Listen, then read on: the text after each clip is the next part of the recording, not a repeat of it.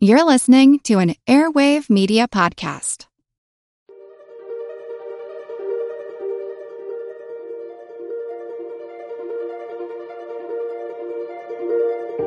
Over 7 million different animals inhabit our planet. But a giant anteater, or all anteaters for that matter, they walk on their front knuckles. What can they teach us? Bitten by these large mandibles, maybe getting some acid spray or whatever, and is like, okay, this. Many species are in crisis and need your help. Join the movement at allcreaturespod.com.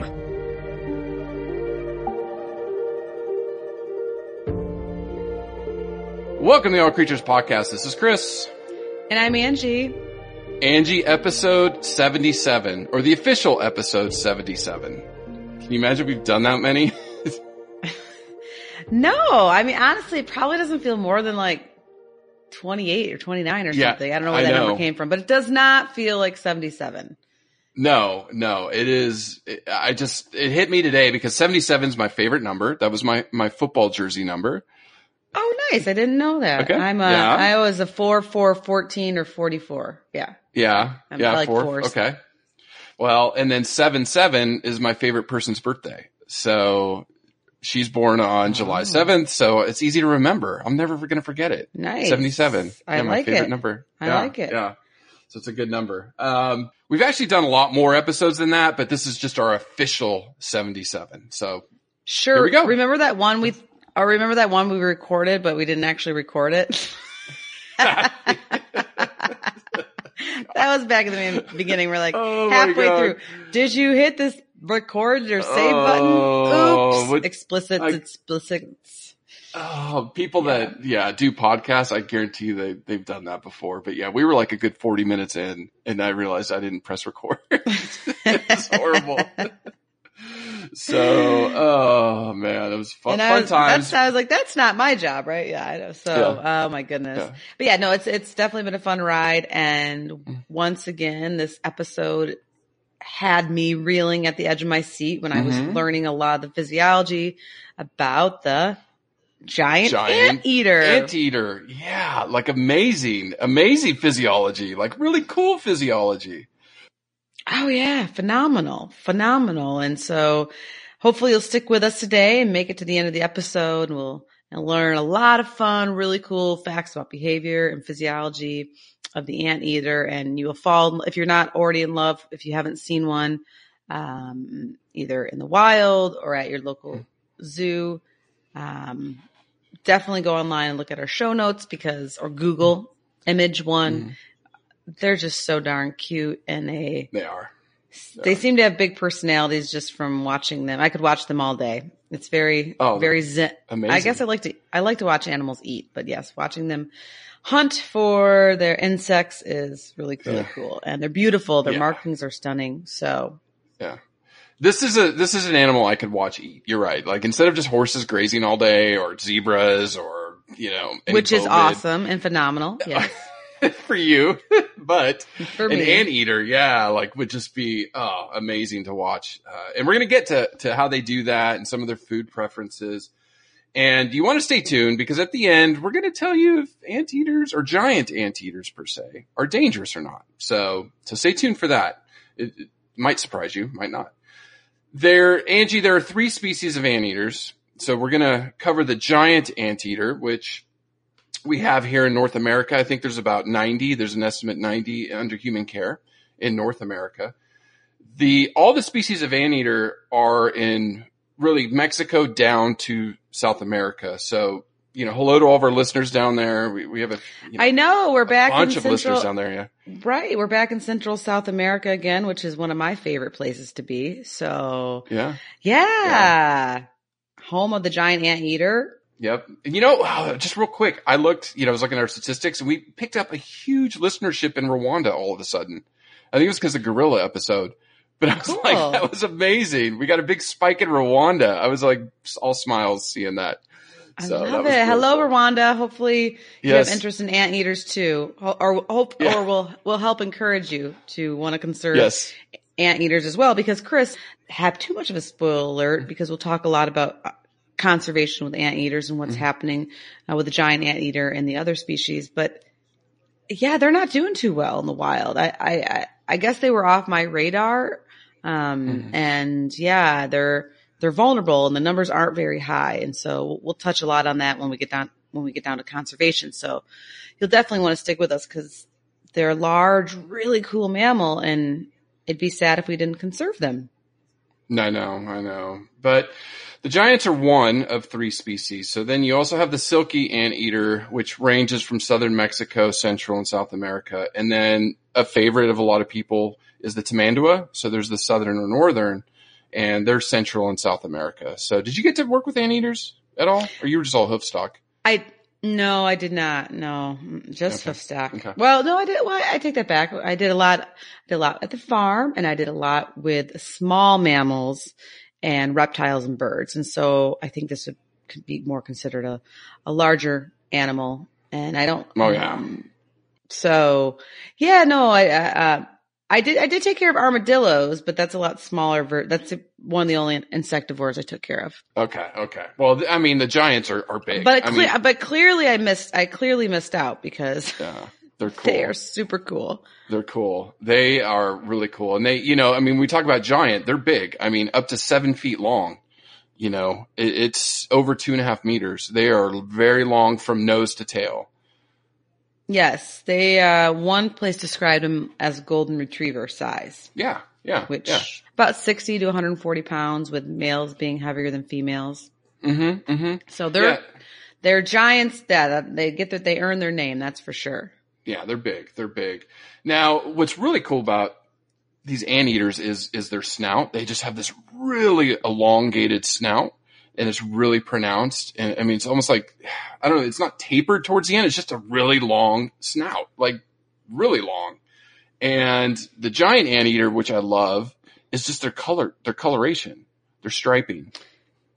Yes, yeah, they have this fur that's thick and coarse, longer towards the tail, and and if you look at their tail, it almost looks like a golden retriever tail with all the beautiful fur hanging down from it.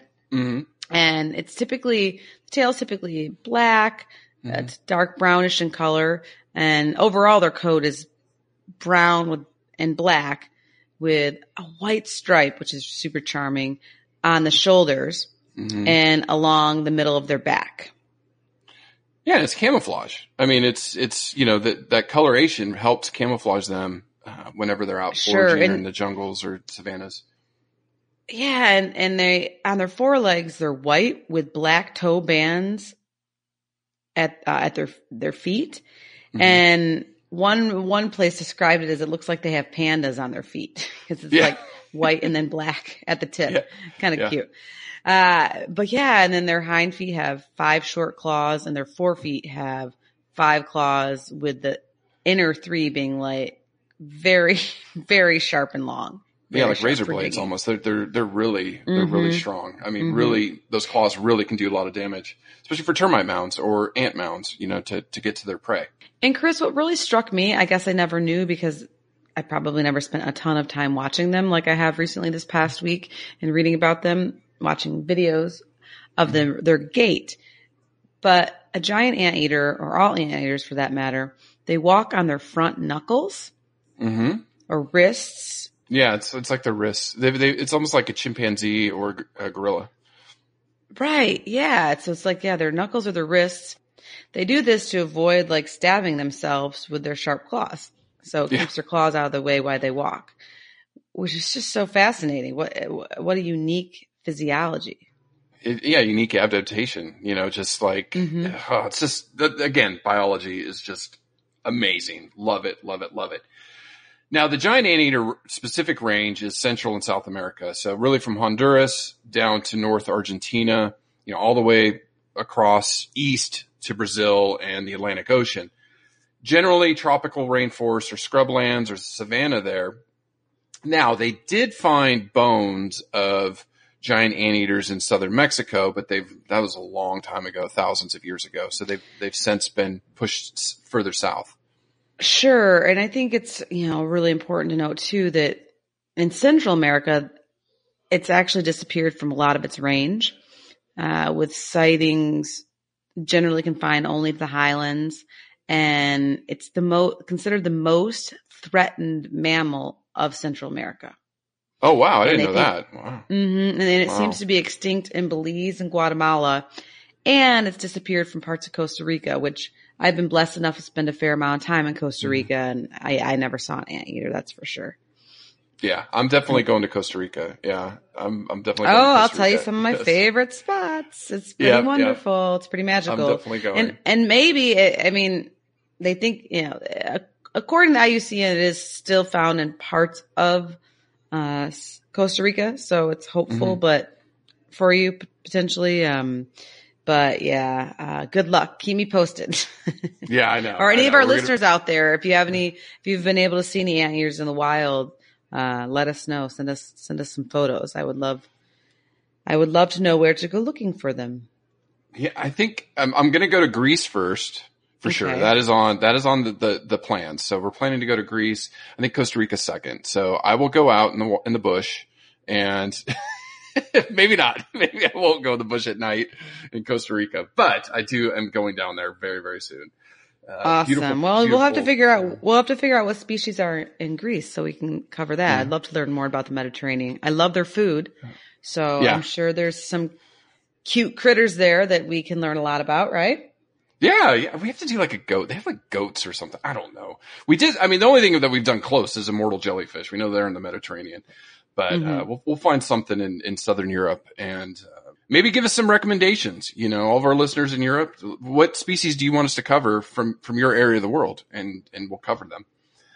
Absolutely.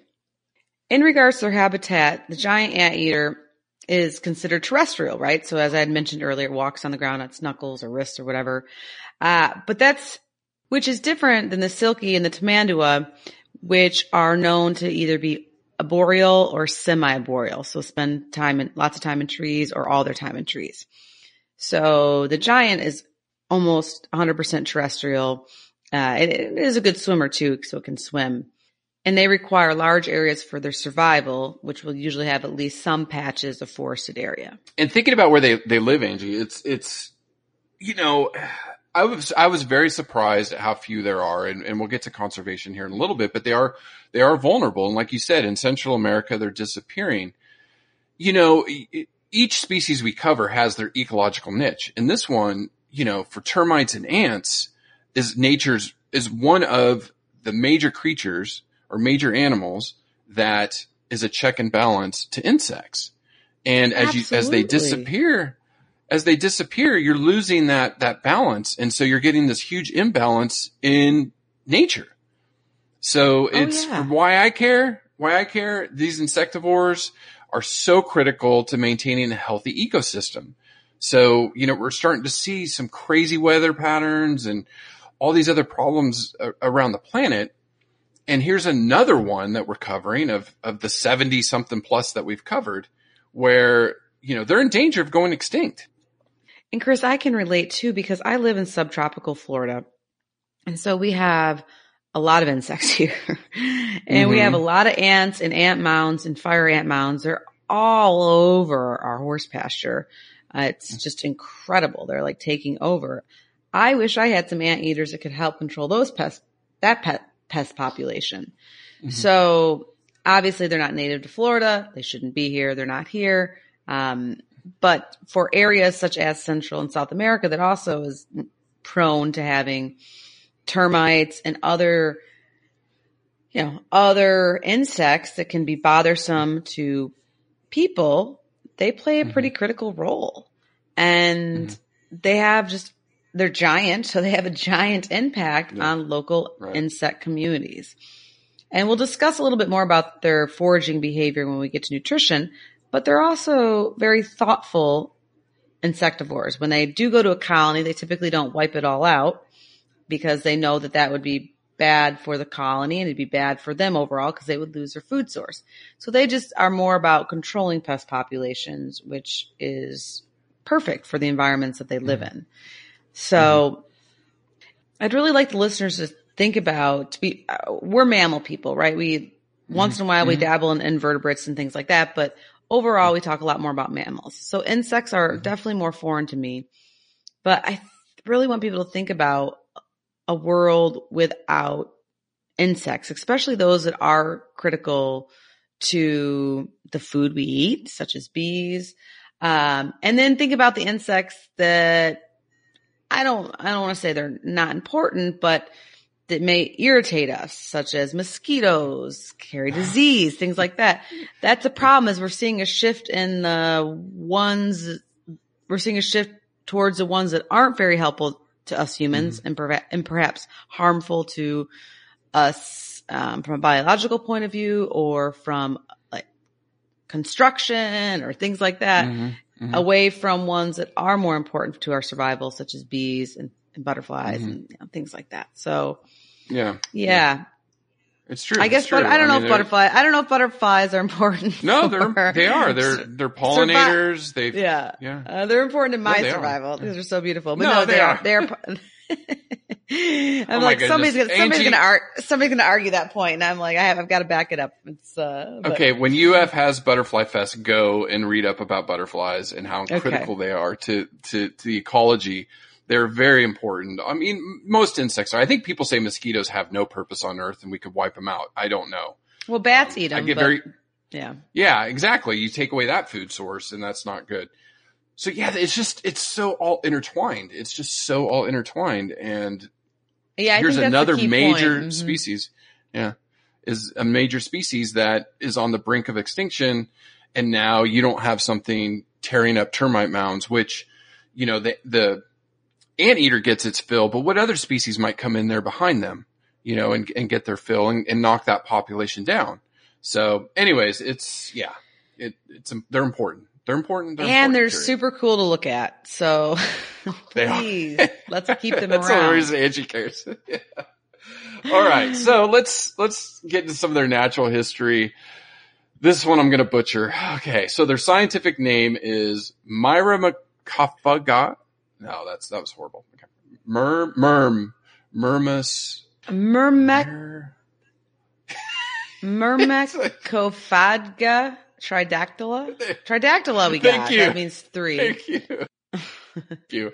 All right. So that is, hmm. Angie's on point today. So the family, this is the thing. There's not a lot known about their evolution, but they can trace it back to the early Miocene, which is about 25 million years ago in South America. They just don't have a good fossil record on them. So they're still learning more, but it, the scientists do believe that anteaters, uh, you know, evolved 60 million years, like when most of the other mammals are. Now the order's Pilosa. And do you know who their closest relatives are? I do because I'm looking at my notes. Okay. Yeah, okay. Well, good. I'm glad you know now. Tell the listeners. It is the sloth. Yes. And we got to cover the sloth at some point in the next. Oh yes, yes, Yeah, yes. yeah. Sloths always Yeah. have. One of my favorite things to do in life is to feed a sloth grapes. Yes, they are. I did once again. I didn't work with the amazing. sloths, but my dear friend Amy did. And whenever Yeah. I was having a bad day, she would let me come over and feed Yep.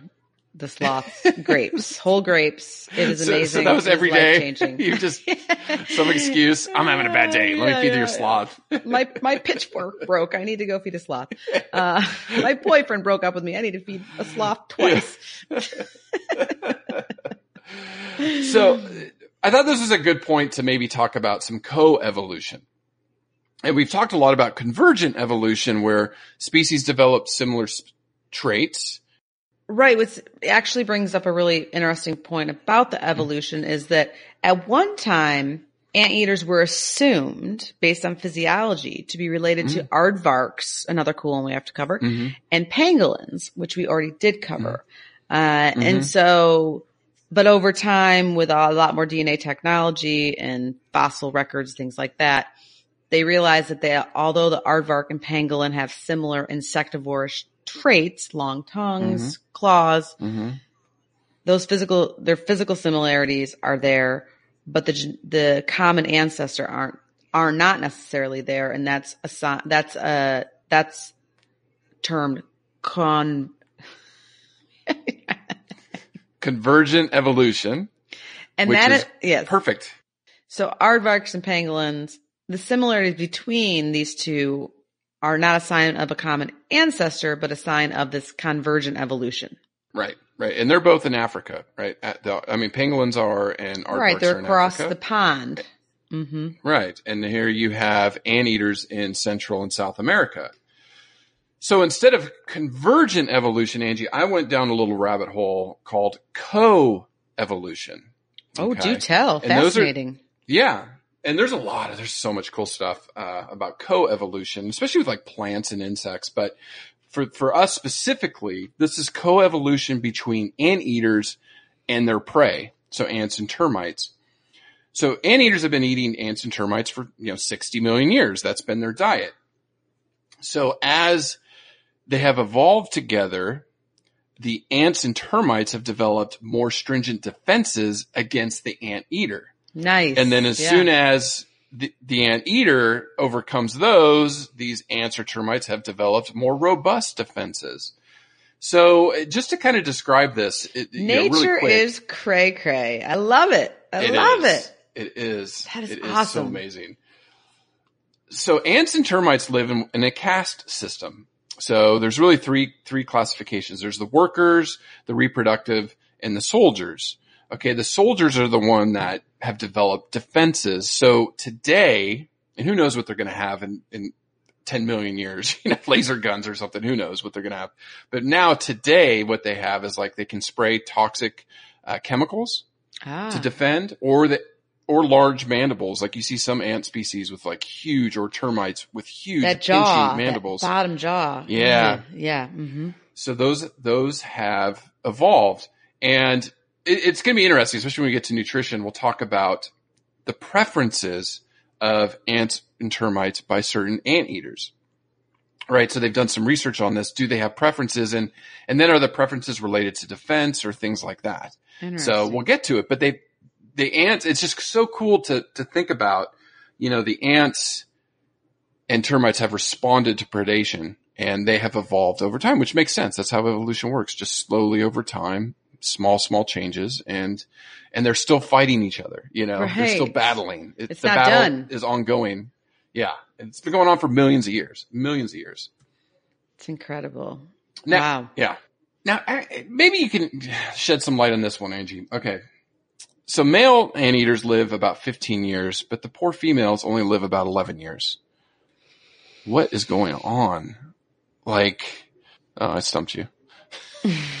Did you read that? It's fine. No, no. Um, yeah. Well, I just I know the giant ant anteaters have been known to live under human care for up to twenty five years or so, hmm but in the wild, it's unknown. So, um, yeah, I don't know. Uh, I'd have to I'd, uh, have to fact check that. Uh, but other, I mean, basically, I, if I had to take a guess, it's because you know, being a mom and a reproductive life, they have they have a generation interval of about seven years, and so she maybe has a couple of litters, and then it's drained her resources. Um, Yeah. Or the other thing too is uh, they do live solitary, so she does not live with a male to protect her. She is smaller in size, so when you're talking about from a predator point of view, uh, maybe you know a, a jaguar or something like that might take down an anteater. It's might maybe going to be more likely to take down a female than a male.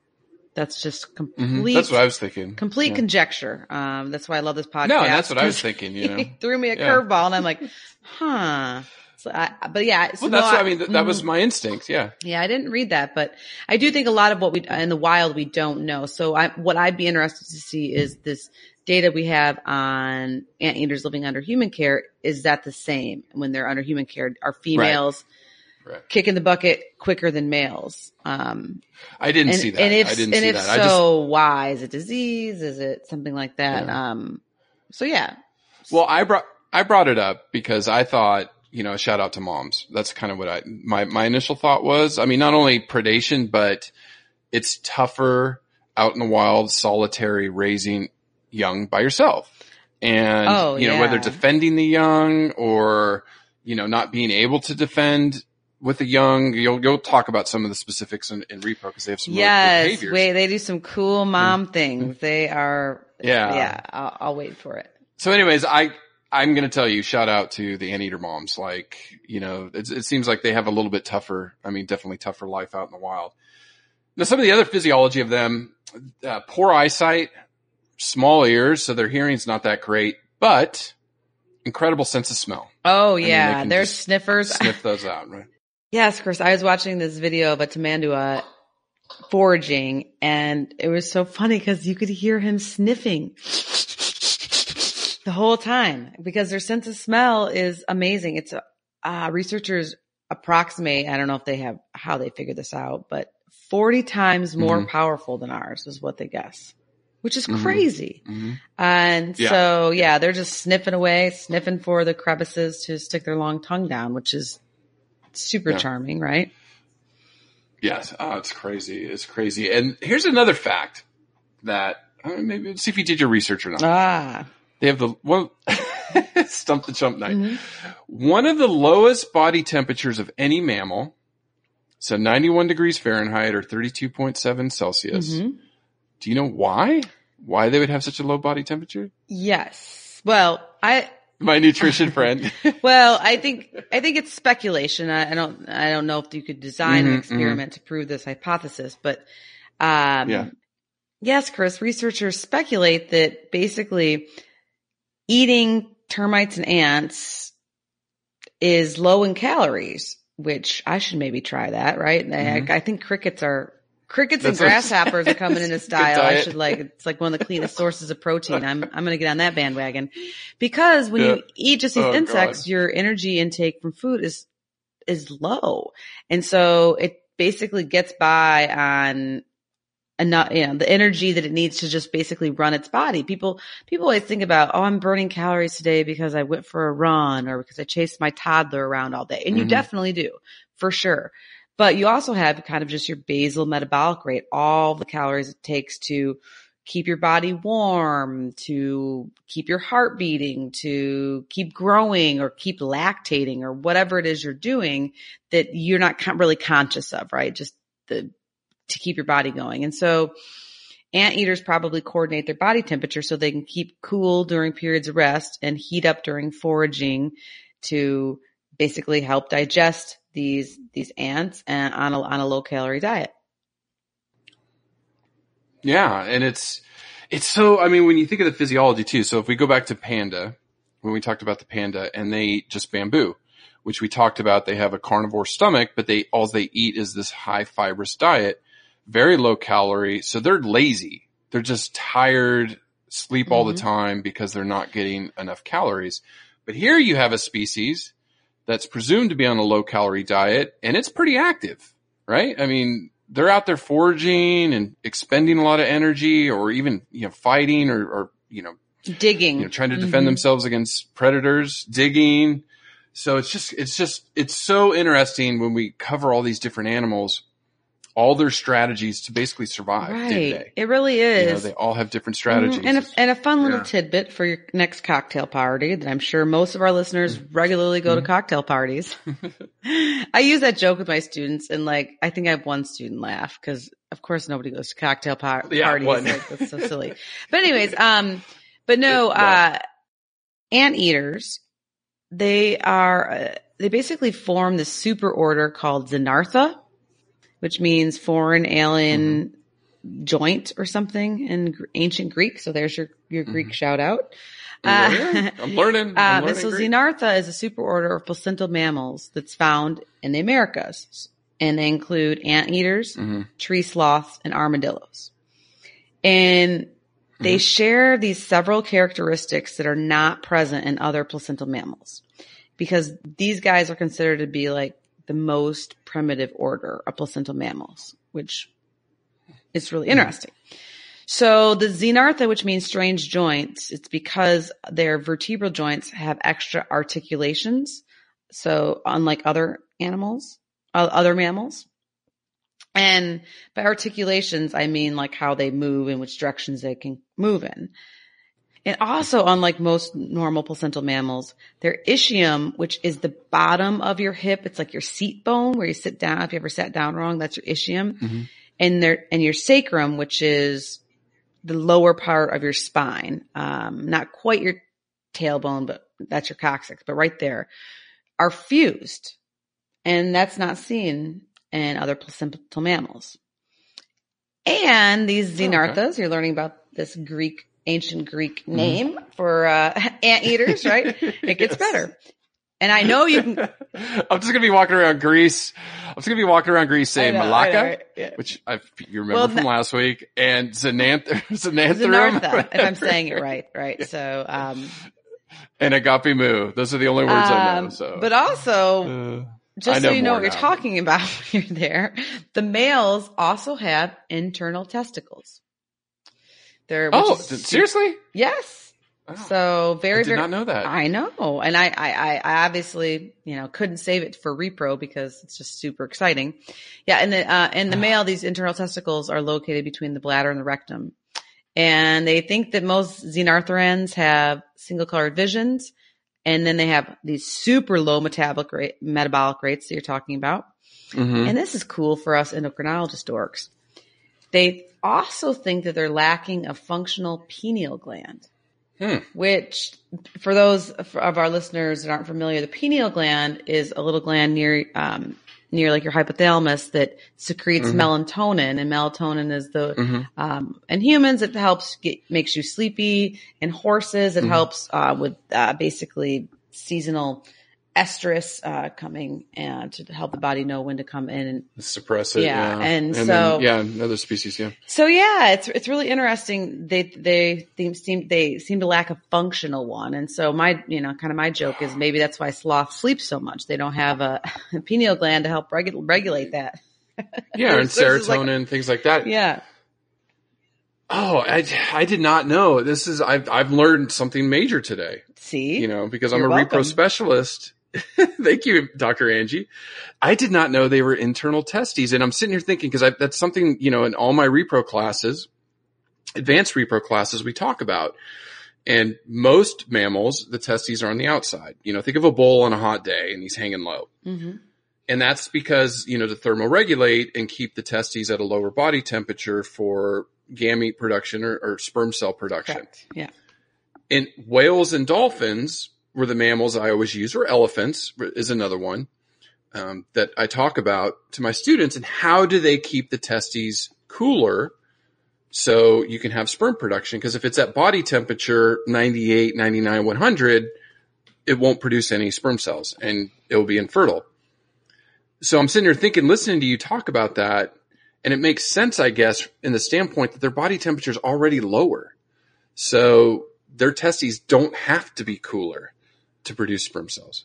So that, wow, that's fascinating. That is something I'm going to add to my lectures Awesome. whenever I get another job one of these days. Yeah.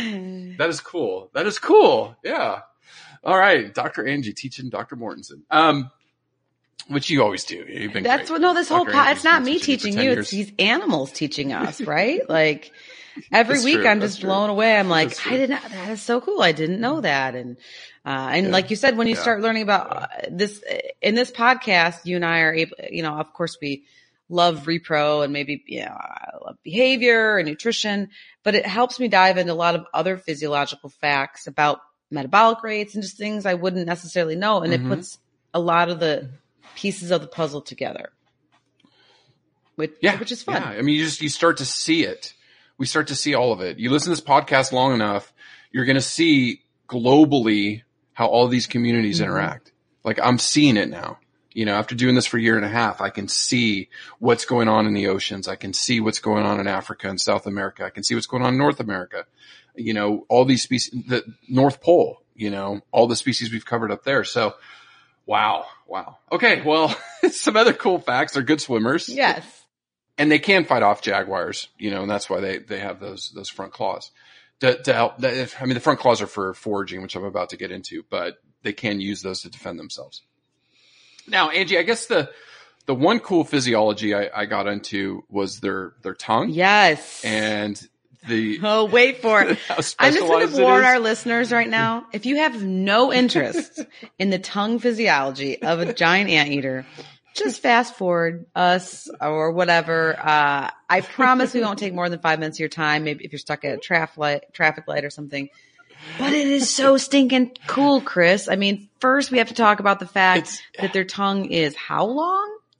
Two feet, Okay. sixty centimeters. So there's that. it's the the longest tongue to body ratio of any mammal. Done.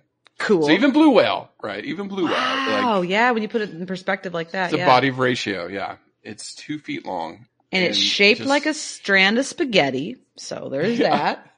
And I'm and I'm talking angel hair, right? I'm talking, Yeah. you know, some Yeah. real nice Italian village, thin, homemade. I work there in Chicago. It's a great restaurant. and it and it's and it's boiled right because it's really able to bend and go in all different directions specialized muscles to move it Mm-hmm. Mm-hmm. right it's And it, yep, and it has teeny backward pointing spines, which is, Yeah. I mean, now let's zoom in on that one on a microscope. That's cool. yeah And it's covered in sticky saliva because it has enlarged salivary glands. So, yeah. oh it's and then and they can flick it about 150 times per minute while they feed right, which do the math, do the math on that. It's three times per second. Like, uh, come on, Chris, I want to see you try that. Let's, let's see. Let's no see. One- I, I can't one even blink three times per second Two Mississippi. Right. I know. It's crazy. I can't do it. I can't do it. it's it's so cool. It is so cool. They just uh, that is like their their one really spe- special organ that Right. And it's just fascinating. Yeah, and just to even get super dorky about their physiology. So this tongue, so humans, the reason we can't, you know, obviously we can't move our tongue that fast or go that long. Our tongue is attached to what is called um, the hyoid bone or the hyoid Mhm. apparatus. It's the only bone in the human skeleton that's like free floating. And if you're not familiar with it, Google it. It's pretty cool. I talk about it in my anatomy class. And so that's where our human, and it, and it sits just basically in front of the voice box. So right there, like Adam's apple, if you will. Think of that. So that's, that's where our tongues attach. Are you ready for this one? hmm A giant anteater's tongue attaches to its sternum, which is basically your, your breastbone for those of you that aren't Mhm. familiar. So it's going all that way and attaching directly to the sternum, which is crazy. I mean, that doesn't, that's incredible that it would have that dynamic of musculature and connection and then length, right? That, I mean, that's so you're talking two feet externally. It- well, were you saying it's two feet in length from the sternum or from it sticks out? Uh, the total length. It's total okay, length. total length. Okay. Yeah, yeah. So, yes, it's just, just really, really crazy. And then, I mean, the other thing too that should be pointed out is anteaters don't have any teeth. Mm-mm. Mm-mm. Yeah. So when they, you know, feed on these ants and termites, and they they slurp it up, and they crush it at the top of their mouth, and then once they swallow it, their stomach has really strong muscles down there to contract and grind and crush any of those Mhm. insects. Yeah. So, and they eat, yeah. and they eat up to 30,000 ants or termites a day. 30,000. Like that's insane. That's insane. yeah, that's what I'm saying. If I could eat like 30,000 crickets a day, I'd probably be satiated and lose weight. I love it. oh God. I don't even want to be around you when you do that. Poor John. It's here, a honey, give me a kiss. it's a clean protein, Chris. It's it's like the cleanest, most it's most efficient protein I, I think that you can eat at this point in uh, time. Haven't oh, I'll tried just it, but would love to try it. I don't think I want to eat thirty thousand of them a day. Um, no, no. But- no. I mean, I've eaten insects before, but no thanks. Yeah. Yeah. Uh, but no, not their my stomach. culture. Yeah. They also do ingest a little bit of sand and soil uh, to help, almost Mm-hmm. similar to a bird gizzard to help basically with Mhm. those strong stomach contraction to help grind up uh, Mhm, anything mhm. that needs to be ground up. in the food preference studies that I that I looked at, or the study that I, that I read, and I, and I'll link it in our show notes. They were talking about food preference, right? And we've done this in in in our nutrition studies, and and we've read a lot of research in different species, as far as you know, you present food and you watch which ones they prefer, you know, Right. and Mhm. they'll, the animal will go and and sniff and okay, I want this, and they eat all that first. So they did that in a in a controlled environment under human care and the anteaters had a giant anteaters had a definite preference for certain species of termites Mhm. But in the wild, that wasn't the case. So they thought, oh, at first they thought this first study, oh, they have a preference for these two species of termites. Well, in the wild observations, that's not what they saw. Hmm. So some of it was the way the termites mounds were made. Okay. So easier mounds to get into. So certain, so they would just, whatever ones they could break into or certain sure. mounds, yeah, or had lower soldier to worker ratios. Ah. But what they really think, again, is going back to this coevolution, is an anteater will only feed for a certain amount of time on an ant mound or a termite mound. And what happens is, is they break open this mound and then they start feeding. And so they're getting workers, soldiers, whoever they can. But as the workers retreat deeper in the mound, the soldiers show up and they start to bother the anteater. Or that's what they think, that they've mounted their defense and they're defending the, the mound against this anteater, making it an unpleasant experience for him. So then the anteater will just move on to the next one. I did see in a couple places where they talked about, oh, anteaters are smart enough to know not to, to exhaust their food supply. Sure. I don't subscribe to that one. Ah, okay. I think Well, there's- that. Yeah, that'd be a hard one to prove, right? Yeah. Yeah, I, I, I think it's more biology. I think this anteater's tongue's getting bitten by these large mandibles, maybe getting some acid spray or whatever, and is like, Mhm. okay, this, this, this stinks. I'm not, you know, this is not worth it, and I'll just go to the mound right next to it, you know, a few feet away and tear into that one. And then they Yeah. just go from mound to mound to mound. That way they don't exhaust their food supply. But on the other hand, you know, they're getting enough nutrients to survive. Like it's just crazy. It's just nature. So cool. And you start seeing the, nature. yeah, the puzzle. Yeah. Yeah, yeah. So I thought that was really cool, and the co- it kind of tied the co-evolution part in that it, like I said, it, the war is ongoing. It's an ongoing war between the anteaters and the ants and the termites. Yeah, and and well, I think too, if you look at them, part of, and I I'm not sure what the answer is, is why they have this long shaggy coat, but their thick skin. You, you'd have to argue that their sk- thick skin and this long hair protects the species, at least their some of their body from the ant Mhm. bites. But as you said, when they mount this huge attack, you know, there's a difference between having five or six bite you to like 500, right? Yeah, yeah, and they just swarm, you know, swarm the spot, and, you know, all the uh, the pheromones ants release. Oh, then- I've stepped in fire ants crazy, before. It it, Oh, it gets no. it gets real real quick. Like holy snikes. yeah, they're fast, aren't they? It's like instantaneous. Oh, they're the worst. Anyways, uh, I've never South flung America. my There go. so far in that horse pasture. I was like, "Ah!" it's the worst. They're the worst. Uh, all right, so that's uh, feeding behavior. What's some other behaviors they do? well, Chris, they are um with their behavior, they're considered diurnal or nocturnal. And I thought I found this to be interesting. So I'm like, well, which one is it? And so I kept reading and trying to figure it out. I think they're usually diurnal, but a study in 2006 showed that they're actually in this, the, the small region where they were studying them in Central America, they were actually more nocturnal. And on colder days, they would maybe be more active in the morning and then shift. So they think it depends on where they're studying them. And they also think that they might be becoming more nocturnal due to human disturbances.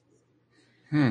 Which I found that to be really interesting. Like, uh, of course, it, it makes sense, but it, when you really sit back and chew on it and think, wow, our human activity, just us driving in our cars and being building homes and going to school, these just these are disturbances to a lot of wildlife, right? And they either Yeah, have true, to adapt with us or move or leave or go extinct or whatever. And Mhm. so I don't know, that just really struck a chord with me as far as like if the, you know, if the, these researchers are correct that they're changing their historic activity, physiology, um, to Mhm. try to be less around humans or to be not, you know, maybe not run over. A Roadkill is a big problem with ant eaters or whatever it is. And so I just found that to be fascinating. Um, but when they're not foraging, whether this is diurnally or nocturnally, they're typically resting in de- uh, dense brush and sometimes can use taller grass. but they'll and they and they don't dig a den or anything. They just kind of carve out with their little nails, just a little cavity, like a little, like a little, like you would maybe in the sand when you scoot your bum into the sand if, when you're resting. Yeah, yeah. Uh, and then they they they'll typically sleep, which I think is very cute. Uh, sorry to anthropomorphize, but they sleep Mhm. with their big fluffy golden retriever tail curled up over its body. And this tail, of course, serves as camouflage. I mean, I keep calling it cute, but it's, it, its job is to act as camouflage and then also to conserve body heat. Uh, and so, yeah, they can, uh, they can definitely climb and especially when they're climbing after termite mounds, but they're, the giant anteater is not as arboreal as, um, the other two species. And they're typically solitary and they don't usually enter another anteater's territory of the same sex. Um, but if, if a dispute does occur, they can vocalize, they'll swat with those claws, and sometimes even ride on the backs of their opponents, but it's usually pretty quick lived, which is hilarious. That's Yeah. a great, that's a great kung fu mo- kung, that's a great visual, like a kung fu, mo- fu move of the wah, wah, jump on your back. you know? You're mine, yeah. Uh, so I, I, I get a giggle out of that because uh, uh, my uh, John and I have been doing kickboxing videos once a week when we get a chance, Mm-hmm. and it's just all in the air, but it's it's a lot of fun. And so we and and uh, the video is fun in, in amongst itself, but we also have fun kind of making fun of the moves because they're so exaggerated. Uh, but anyways, back to anteaters. So they um Researchers believe that anteaters communicate their status or their presence or their reproductive state with secretions from their anal glands. And they can also advertise their presence through tree markings, which makes sense with those claws and urine. Uh, and it's thought that they might be able to rec- each, recognize each other by the scent of their saliva. Oh wow. Okay. I mean, which kind of makes really sense crazy, because yeah, Mm-hmm. uh, I mean, they, they're such good. They obviously have a lot of saliva that they leave all over the place when they're in different Mm-hmm. areas, and they have such a great scent. I, I I would imagine you could tell, like, oh, that that anteater. Oh, Susie the ant eater she ate more termites today. Well, it's or it makes you inter because we've we've looked you know what's in saliva in in humans or some of the other mammals we study like you know amylase and some of the things to break down food, but don't really. I guess hormones you do. Yeah, we cortisol. Okay, so yeah, there's hormones in in saliva. So and and I'm just saying their nose is so sensitive. When you look at all the what hormones may be in there, you know if it if it's testosterone, estrogen, or estradiol, or some of the others, and they have such a good sense of smell. So you imagine they can at least tell the sex who was there, but to be able to tell which individual would be pretty pretty interesting. Pretty You know, that would be a good study to to do. There you go, Dr. Angie. Get get some funding, go down to South America and do some uh, hormone analysis I- on saliva and At the end of the show, I'm going to talk about a group that is sponsoring a postdoc's research in anteaters. It is not on saliva, Oh, yeah. however, it's on more conservation Okay. type stuff. So, but yeah, Yeah, that's there's more pressing issues. I know, I know. We're I, Yeah. I, I tend to these days be a little bit more of a fundamental biologist. I like the the fun. Like, Yeah. Why? How does this work? But we gotta. Right. We have to save them before we worry about that kind of stuff, right? And it is tough. Yep, yep. But and, well, and Chris, that actually leads into a kind of a good part about the reduc- reproduction and reproduction behavior, because although we do know a lot about the reproduction, honestly, the mating system of giant anteaters um, in the wild, there's still a lot that we don't know. Um, now, in the wild, it's thought that they bred between March and May, uh, but under human care, it's definitely been more flexible and they can see mating any time of year. And it, when a female is an estrus, uh, male will follow her around and sniff her. And I guess then they'll stop being solitary. They might even feed at the same termite mound, you know.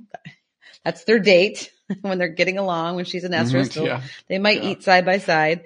Um, but basically they might stay together for a couple days and you know, they'll copulate. The male will typically stand over the female. She'll lay on her side. And in general, it can be a polygamous system, which means male will mate with multiple females. Um, but a lot of just, there just wasn't really a lot in the literature about activity budgets in general, let alone, uh, reproductive behaviors or mating systems, which kind of blows my mind a little bit because they're such cool animals. They're such big, iconic. Well, the giant anteater is big.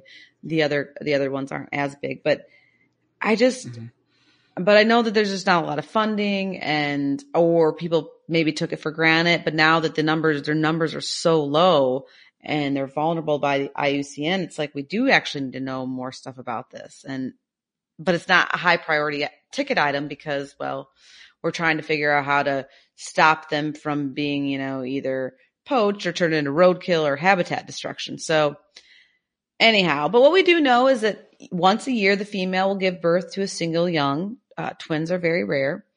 And data from European zoos show that females are you typically reproducing when they're about two years old.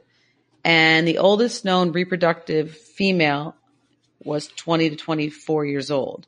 So I think that kind of maybe mm-hmm. answers our previous question where we are talking about will a female in, under human care live as long as a male. So she probably live will long. in, in, yeah. in um, under human yeah. care. Um, and then uh, she, she gestates for about 171 to 184 days. So what's the math on that? Five months, six months? Help me out. Yeah, roughly. Well, yeah, 150 days is, is five okay. months roughly. So, so six months ish. Um, and then a pup is going to be born with its eyes closed and it opens after six days and super cute to visualize. It, um, it's about 3.1 pounds. So just a little, you just hold mm-hmm. it in your mm-hmm. little hand. Super cute. Um, and Chris, you had previously mentioned that anteaters are good mothers. Mm-hmm. Well, mm-hmm. they are one of my new favorite mothers of the month. Yeah. I thought you would that you would like that. I know because they the uh, mothers carry the offspring on their back from mm-hmm. I saw reports from 6 months to a year. So the little pup so, anteater, the little baby yeah. anteater rides on the back of mama and we'll put some video up. Uh, Brookfield Zoo has some great video up. They just had um, an anteater born, and so there's it's just super charming. And, and the, so the pup rides around on the mom's kind of like back slash tail area, and it's born with fur that matches mom's coat, so it's very well camouflaged with mom, and it just rides along. And the, the banding on the pup aligns with the mom's banding, and it just rides along and on its back and of course we can mm-hmm. see it, but a, you know, predator might not be able to see it. Just what a good mom. Uh, because three pounds grows pretty quickly into much, much more, uh, up to a year. It's just what dedication. Unbelievable. Uh, and so, and so the mom and the pup, the young will communicate through sharp whistles and sometimes their tongues. Um, and an anteater typically becomes independent when it's nine to 10 months old or up to a year. And in general, they should be sexually mature by two to four years max. Earlier in just talking about that, you're talking about their long generation interval, you know, rolling into conservation. I mean, that just makes me really worried for them, especially with females not living as long in the wild.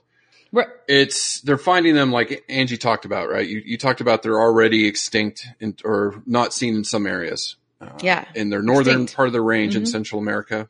Yeah. And in the southern part of the range Correct. in Argentina, areas around there. I mean, it's very rare to see them. The, the estimates right now are about 5,000 left in the world total, uh, in, in the wild. So IUCN doesn't have specific numbers, but it's their their population's decreasing. I mean, habitat loss is the big one. right. one. Well, and, and the IUCN marks them as vulnerable. So they're definitely recognizing there's a low number. They, I just think the counts are insufficient to say exactly how much it is. How many? Mm-hmm. But yeah, I mean, they're well, it's a huge range. Well, it's huge. I mean, look, yeah, their ma- their range yeah. map is crazy, and we're talking about some you know pretty dense yeah.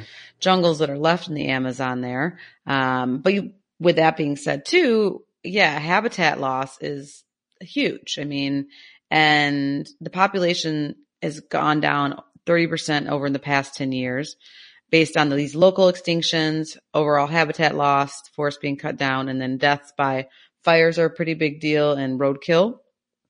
And as you mentioned, this is very concerning because they have these low reproductive rates once a year, once every once every other year. And pups, I, I don't know if I mentioned it, but they have a 50% mortality rate to get to a reproductive Oh, age. wow, so yeah. there's that. And then they have these diet specificities. So, I mean, they're not, uh, you know, we, we talk about some of these scavengers and carnivores that can just, or herbivores, they will, can eat anything. Yeah. Uh, you know, Mhm. anteaters, I mean, their name, hint, it's in their name. I mean, of course they do eat more than just ants and termites. They do eat grubs and they've even known to occasionally eat a little bit of fruit here and there. But in general, they're, I mean, look at their tongue. They're highly specialized. Right. So yeah, it's just, um, and in some areas of Brazil, they're still actually hunted for food. Um, and I, and what is being done? Well, uh, there are, they are, they have become protected in many areas in South and Central America and, and, and as well as in Argentina. And so what's being done to help these guys? Well, it's definitely recognized by most South and Central American countries that these guys are in danger. And so Mhm. there has been an increase in protected areas. So that's good. And conservationists and researchers are trying to improve fire management in some of the different dry grasslands area in, in these sugar cane, cane plantations. Mhm. And then they're trying to get population genetic data and habitat use information to try to figure out how the area is changing and what land use would be appropriate for them versus what wouldn't be. And then there's actually a reintroduction program that's being carried out in Corrientes province in Argentina. So trying to put them back into an area that they, you know, are locally Right. extinct. So there is, you know, I love hopeful stories or, or stories where I can say there's actually some stuff being done to help these guys. Chris, I mean, I, so I looked up data on the silky anteater and the southern and northern tamandua and their population is unknown by the IUCN. And hmm. it's be, it's not, and that's not a good thing. it's basically considered no, data no. insufficient, which means that they don't have the counts out there, but they do think that these populations are decreasing as well and are probably vulnerable, if not worse. So, and I, I, I wish we had more time or, you know, in the years to come or months to come, we could maybe do the silky because it's just the cutest little thing you ever did see. We'll put a picture on our show notes just to get you excited about it. Um, in fact, Jeff Corwin called it something funny, um, like every time he sees one or he gets a chance to be near one, he like falls madly in love. It's like an a- angelic deity or something godlike. It's like a godlike movement for him. Or anyways, this description of the silky Right, was right, hilarious and it is super cute. Oh my gosh. Um, but yes, we don't get enough time. You know, we didn't get really enough time on this podcast to go into their the other species of anteaters uh, that are probably in just as much need of our attention as well. But you mentioned, you know, and again, this is one of the reasons we, we love doing this is you, you mentioned earlier, there's people out there looking for a postdoc right now. These organizations are, there are people out there on the ground fighting for the giant anteaters. Right. So it seems like every species we cover, we just, even you say, I mean, the one's the hippo, I think is the only one where we couldn't really find anybody. I mean, there's still know, a governing actually- organization. I, I had, I know, I, I had an epiphany. I was like, man, I should just, we should just start, especially John or John and I, Yeah. just start like a, a hippo foundation in all my Yeah. free time. yeah. But yes. I mean, just- So anyways, I had that thought about anteaters because I wasn't really finding what mm-hmm. I, I wasn't finding a lot. I mean, there's not just like anteaters.org, Gobs. you know, Yeah, there's not, yeah. you know, there's not gobs, gobs out there, but I did find a group, um, called Edge of Existence. Um, they can be found on Facebook as well as www.edgeofexistence.org. And you can search, they have a lot of different species that they work, uh, that they can serve. Um, but you can search for anteater and it'll give you pull up some really cool things. But the Edge of Existence is a conservation program out of the Zoological Society of London, which for the record beat us as like number two podcast for zoological podcasts. Yeah. we were like number six or seven. But you know yeah. what? Hats off, kudos to them. They probably, I mean, they definitely deserve that. So they're doing, yeah, really, they're doing really young. cool things like Edge of Existence. Yeah. We don't have an Edge of Existence, so they win.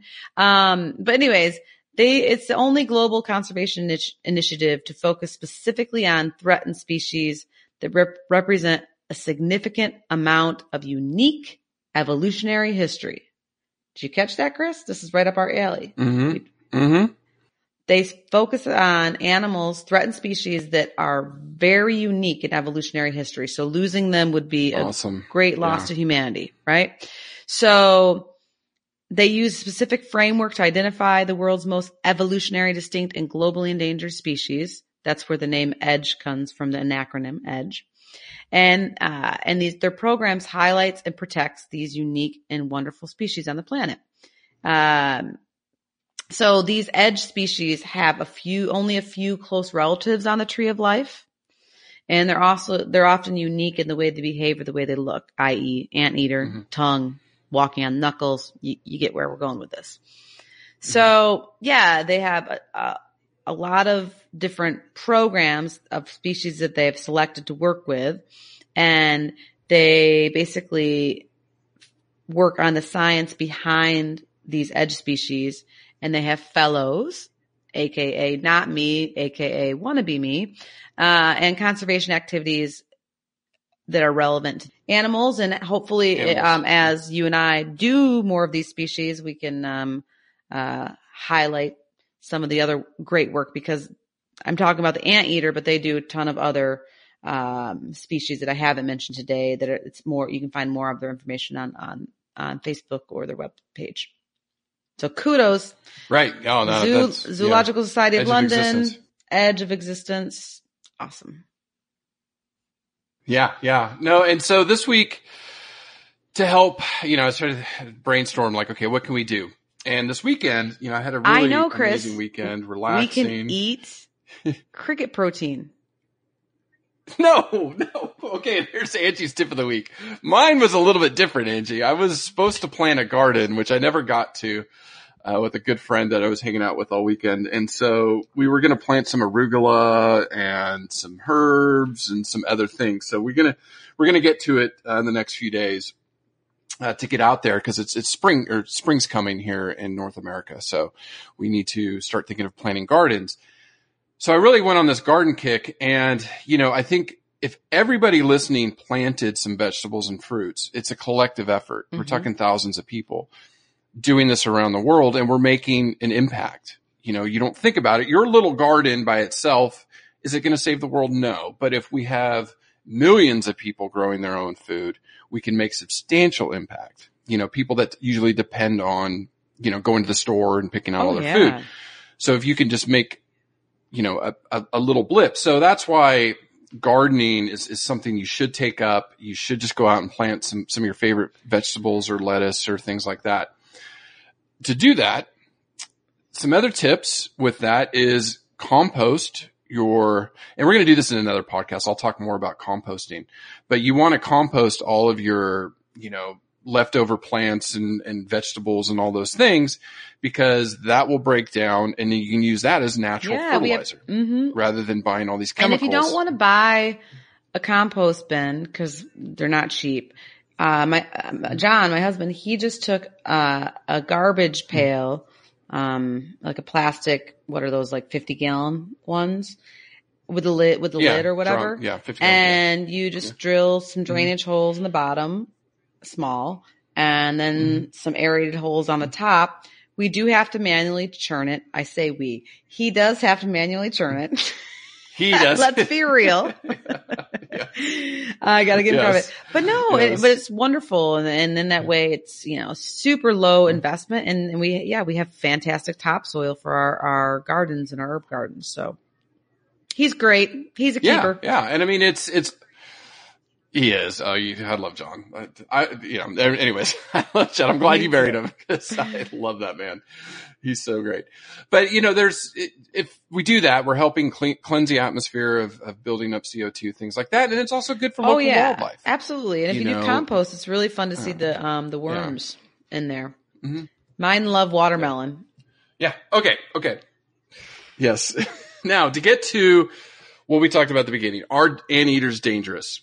The answer is yes. If cornered, they can be. There have been reports of anteaters killing people and usually hunters that get them cornered or maybe the anteater's injured and they can, they can raise up and strike you with those claws and they can kill you. So not a good pet. No, no. I saw a picture looking through you the archives of it was No. um Yeah. um was it uh, Sal- Salvador Dali, uh, the artist, uh, the painter. Mhm. He had one, I think, like Mhm. in the streets of New York on a leash, and because he obviously was very, very eccentric Oh, yeah. as he was. Uh, yeah, not a great Yeah. idea. Mm-mm. Yeah. It- No. And it, and what happens is is they get cornered or injured and they have poor eyesight, they can't hear you and they lash out with their claws and and these poor people or you know, they got slashed in like the femoral artery and bled out, like they just wounds that were really grievous. It wasn't Sure, like the anteater attacked them.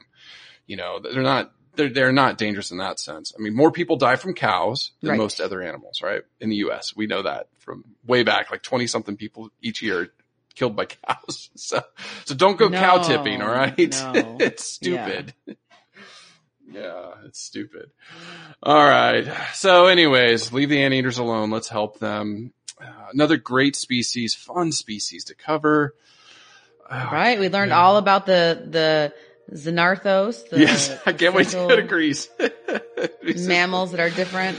Yeah, agape, You can spout out all your facts, Yeah. all, all your cocktail party facts in Greece. Yeah. Malacca, and uh, Xenarthos. I got it. I got all my words I need. they look at me like I'm weird. send this guy, send this yank back to the States. All right, Angie. We will, uh, I can't wait for our next one. And uh, I'll talk to you in a few days. Sounds good, Chris. Take care. Listen, learn, share. Join the movement at allcreaturespod.com.